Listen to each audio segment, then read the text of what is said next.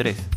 Muy buenas oyentes, queridos tapes. Este es otro episodio de Mixtape Lado A y ahora tenemos esta artista peruana que ha empezado con este EP que está buenísimo. ¿Cómo estás, Nia Vanie? Hola, ¿qué tal? Muy bien, gracias por la invitación. Buenísimo, y justo como el avión, escuchamos ahí el avión, así estás volando, ¿ok? con este EP que está buenísimo, se llama Calata. Y, para, y Calata yo realmente pensé que era una palabra así que todo el mundo entendía, pero es una palabra peruana, peruanismo. Sí, sí yo también pensaba que todo el mundo la entendía. Justo estaba en Colombia y decía esa palabra y decían, ¿qué es eso? dije, pucha, para, por eso para otra gente de otros países significa como desnuda. Sí, creo que no solo en Perú se usa calata, creo que hay otro lugar más, pero... O no sé si será solo Perú. Ah, bueno, eso es una incógnita realmente, ¿ah? Lo voy a poner acá. Lo voy a buscar después en Google. me, me, gusta realmente este EP porque se escucha como... Es un tipo folk, pero un folk bien con, con unas raíces eh, andinas, criollas. Realmente, ¿cómo fue el proceso de, de este EP? Que está muy bueno. Eh, gracias, y qué lindo que te haya gustado. Em, bueno, el EP eh, son varias canciones que hice hace aproximadamente, en los últimos dos años, mm, algunas muy antiguas que, con las que empecé a cantar, empecé a presentarme con mi proyecto y otras que hice durante la pandemia. Y nada, creo que ya había estado tocando bastante tiempo con estas canciones, presentándome, compartiendo escenario con amigos muy talentosos y aprendiendo un montón. Y ya era hora de sacar las canciones porque ya tenía tiempo que me decían, oye, ¿cuándo las vas a sacar? Y etcétera. Así que eh, tenía como esta promesa con quien es el coproductor de este EP, David, David Chan, de Elisa Records. Y mm, teníamos esta promesa de que, de que cuando íbamos a hacer algo juntos, cuando íbamos a producir algo y, y, al final terminé produciendo, empezamos a producir Estable, que es una canción del EP también, de hecho fue mi primer single. Y, y, luego ya dijimos, bueno, hay que seguir produciendo, hay que seguir haciendo esta música, las otras canciones que, con las que me estaba presentando, que la gente como que ya, algunas personas, ya tenía como un público chiquito, pero público creo, eh, me decían como ya, ¿cuándo la sacas? Entonces, y poco a poco fui grabando cada canción y, bueno, el resultado es este peno. Claro, y me gustan las letras, es, me parece bien introspectiva, pero no estoy seguro si tú utilizas un personaje o son experiencias eh, propias. Sí, en verdad todo ha salido de mí, de mi vida, de mi, de mi caos o de mi tristeza o de mi felicidad. Las canciones son súper, eh, o sea, han sido catarsis hacer esas canciones, tanto componerlas como producirlas. Eh, de hecho, varias, varias de esas canciones han salido como de una, como, como, como si fuera algo que tenía, tenía guardado, tenía que simplemente sacar y solamente agarraba mi guitarra y y me ponía a decir lo que sentía y la, la, primera improvisación que salía era como que la canción y más o menos así ah, así un poco se fueron dando forma las canciones y sí, calata es un término bien coloquial y las letras tienen ese las letras son bien coloquiales, ¿no? No son como siempre digo como que existe un tipo de canción que dice ah, que las flores y los ojos son como el mar de tus ojos y no sé qué y todo súper poético. Y mis canciones no son para nada eso, son más bien súper em, literales y están escritas como si fuese el chat con una amiga, como se lo diría a cualquier amigo, como se lo diría a alguien con que tuviese una conversación íntima, que es coloquialmente, ¿no? Y por eso también escogí la palabra calata. Podría haber dicho desnuda, pero también no quería no quería escoger una palabra como desnuda, que sentía que era como precisamente súper bonita y como más formal quizás. sí, también a eso, eso le da un poco de sentido a la palabra calata también. Claro, ahora entiendo un poco más, porque lo que quieres mostrar es no algo que sea maquillado, es algo natural, más orgánico. Precisamente. Y, y es bien interesante, porque por lo que siento, como tú estabas diciendo, que es una conversación, Claro, porque eh, las letras que para mí son muy interesantes es, es muy fácil de digerir, que lo puedes entender en una. Y a, la vez siento una conexión, porque cada vez que estás escuchando, por ejemplo, esto que tenemos siento que tienes una duda de que no sabes de qué tipo de relación es, pero igual a no saber qué tipo de relación tienes, tampoco no lo quieres perder. Y, es, y realmente es bien bravazo, realmente la forma como lo expresas, la, la descripción de, de, cómo vas, cómo va procesando esa letra es bien interesante. Me gusta bastante. Sí, qué, qué lindo que, que, que, te haya gustado. Y bueno, espero que a la gente también le guste cuando lo escuchen. no, sí, de hecho eh, creo que hay un boom de este, de este tipo de música. Eh, lo he escuchado con Lorena Blume, con uh -huh. y que bueno, y bueno, y en estos lares, en, acá se podría decir que Taylor Swift ha venido con el folk, que también es una forma de describir sus, las melodías, las letras, sucesos que le está pasando. Y, y eso es lo que me gusta, porque te muestras a ti misma. Sí, tengo la suerte de, de haber podido hacer este P, no sé, de, de, de, ser músico y que la música me haya permitido precisamente eso, ¿no? Refugiarme en la música cuando me sentía mal, o cuando me sentía incomprendida, cuando me sentía inestable, eh, o cuando no entendía lo que tenía con alguien, como las, las canciones están escritas, como dije, como si fuesen cosas que les estuviera contando un amigo. Y en mi caso, en mi vida, como que ese amigo ha sido la música. eh, y tengo la suerte de, de, de, que, de haberlo podido compartir y que otras personas también eh, creo que es muy fácil identificarse con, con estas cosas, pero creo que no necesariamente hablamos lo suficiente del tema.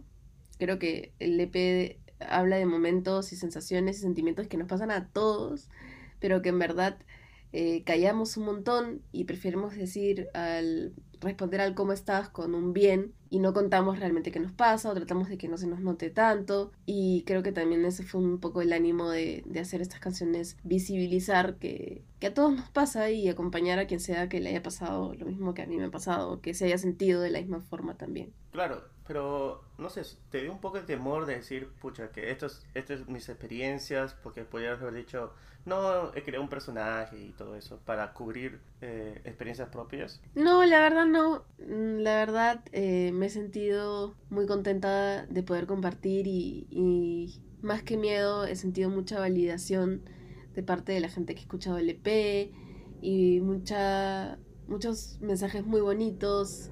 Alguna gente, algunas personas muy agradecidas de que pudiesen escuchar. Eh, o sentirse tan identificados con una canción sentir que de alguna forma los acompaña, los hace sentir menos locos, menos raros. Eh, y y eso, esos mensajes también eh, a mí me validan un montón. O sea, no solo yo he podido hacer catarsis en la música y por eso la música es tan importante para mí, sino que otras personas, gracias a compartir la música, he podido presenciar que ir confirmar que no era la única que le pasaban que se sentía que se pasaba de vueltas no era la única que, que siente que pasa que es que piensa demasiado las cosas o mmm, diferentes situaciones que de las cuales habla el EP entonces también me he sentido muy acompañada y bueno sí. Y la gente te ha escrito pucha me siento realmente que esto es para mí esta letra realmente refleja mi situación ahora, algo por sí, sí, sí, un montón. O sea, lo primero que me decían era, apenas el LP y la gente lo escuchaba completo, espero, pero me contaban, ya escuché el LP y he llorado y la mayoría de gente me decía, he llorado. Y mi papá es una persona que es músico también y siempre me dice, pero ¿por qué no quieres hacer música alegre? Haz música feliz para que la gente esté feliz. Y, y la verdad yo no tomo como un insulto ni como nada malo que la gente haya llorado con mi EP. Porque efectivamente habla de cosas tristes, momentos tristes. Y, y un poco así es la vida, ¿no?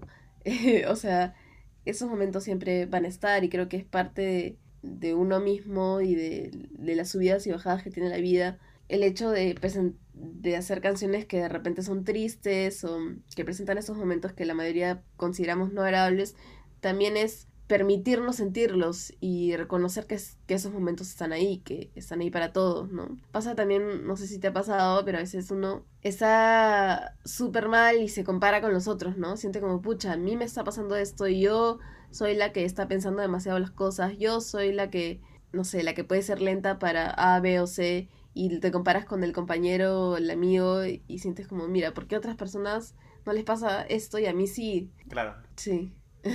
y bueno, y como, bueno, tú estabas comentando que tu papá te decía, ¿por qué no haces música alegre?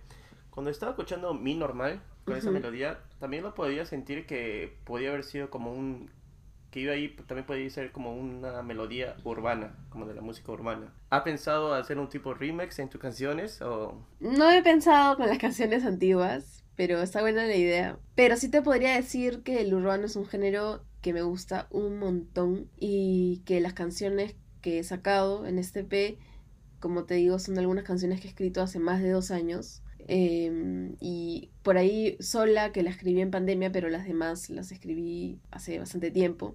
Y que es, o sea, durante ese tiempo que me van a sacarlas, también he cambiado mi estilo y he hecho música diferente. Y no sé, quizás más adelante puedan ver un, a Nia Vanier haciendo género urbano, quién sabe. Lo dejo ahí como a la intriga. ya te veremos en uno de esos videos hasta abajo.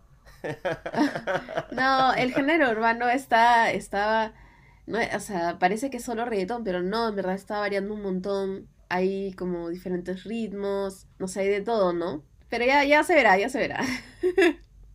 ah, entonces viene algo ahí, algo así, eh, eh, eh, un proyecto que viene a largo plazo o corto plazo.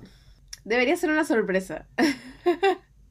ya se van a enterar. Ah, Pero, como te digo, durante el proceso de, de, hacer el EP, yo he ido mutando, ¿no? Entonces ha salido este EP, pero de canciones muy antiguas, y no quiere decir que ahorita yo esté haciendo el mismo tipo de música, porque como todo artista voy cambiando y voy queriendo hacer otras cosas, entonces, no sé.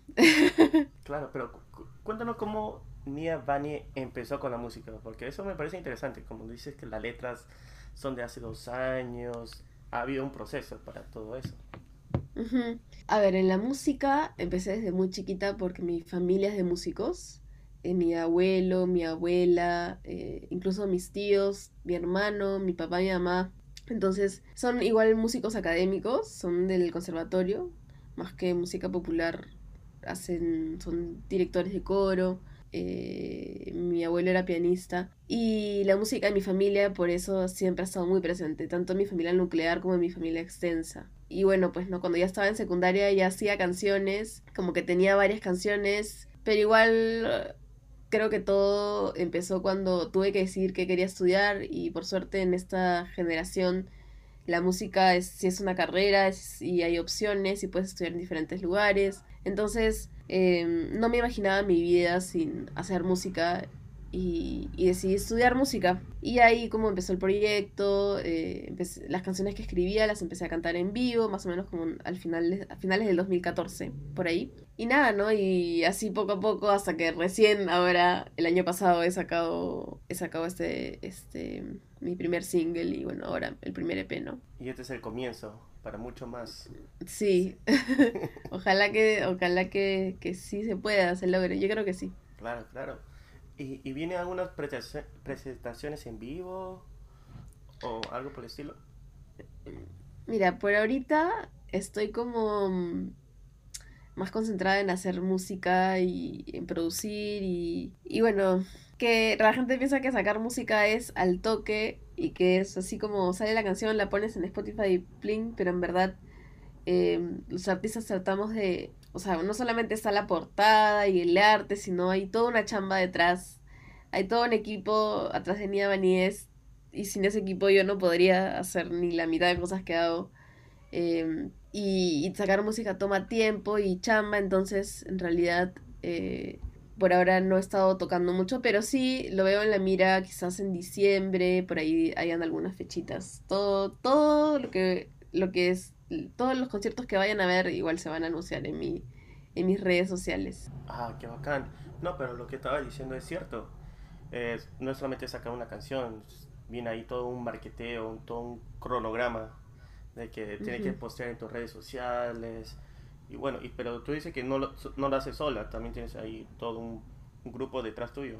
No un grupo enorme, pero, pero sí, ahí tengo este, como un equipito, trabajo con Elisa Records. Y, bueno, también tengo amigos, en verdad, autogestionar un proyecto es tener un montón de amigos porque hay tanta gente que también no será parte del equipo del management, pero apoya, me apoya un montón y está ahí a mi lado luchándola. Mi hermana, por ejemplo, mi hermana ha sido y es como una ancla muy importante de, de, este proyecto.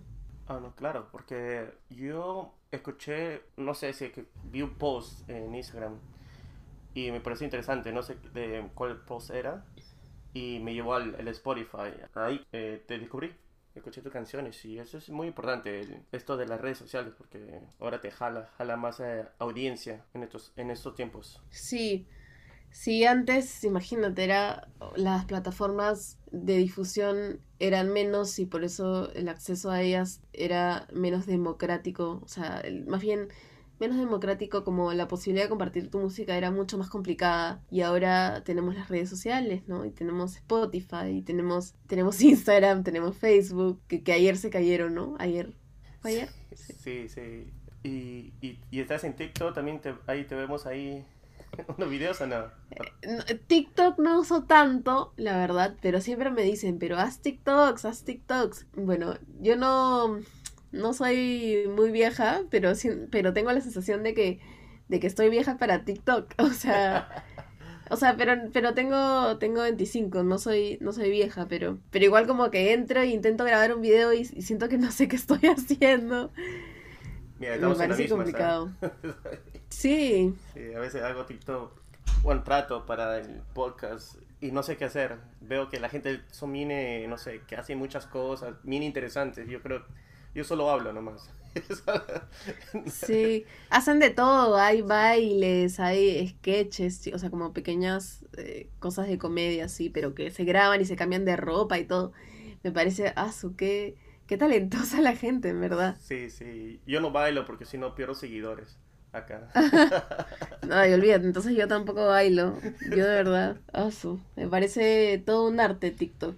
Todavía no lo domino, pero de repente más adelante me vuelvo tiktokera, quién sabe.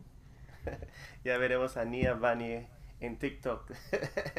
Haciendo bailecitos. Haciendo bailecitos, su challenge, su challenge. Su challenge, claro. Y bueno, yo sé que me nos decía que es un secreto lo que viene después, pero al menos hay una fecha que, al menos por un próximo single, o todavía lo quieres mantenerlo en secreto, oculto. Se viene un single noviembre, si todo sale bien en noviembre. Pero vamos a ver, ¿no? Eh, solo puedo decir que se viene un single y, ya se van a enterar de qué se trata. Y bueno, no sé, les quiero contar, digo y, y porque quiero contar, pero realmente me da miedo arruinarlo. demasiado bueno. Bueno, yo realmente voy a chequear tus redes sociales porque lo que me ha gustado bastante de... Yo sé, en Calata, yo sé que va a venir muchas más cosas buenas en el próximo single y realmente más nos estás haciendo este, realmente pensar si dice que quieres cambiar un poco qué será una cumbia una salsa un urbano claro. Ahora salgo haciendo metal. Un hardcore. Así el cambio drástico pero quién sabe.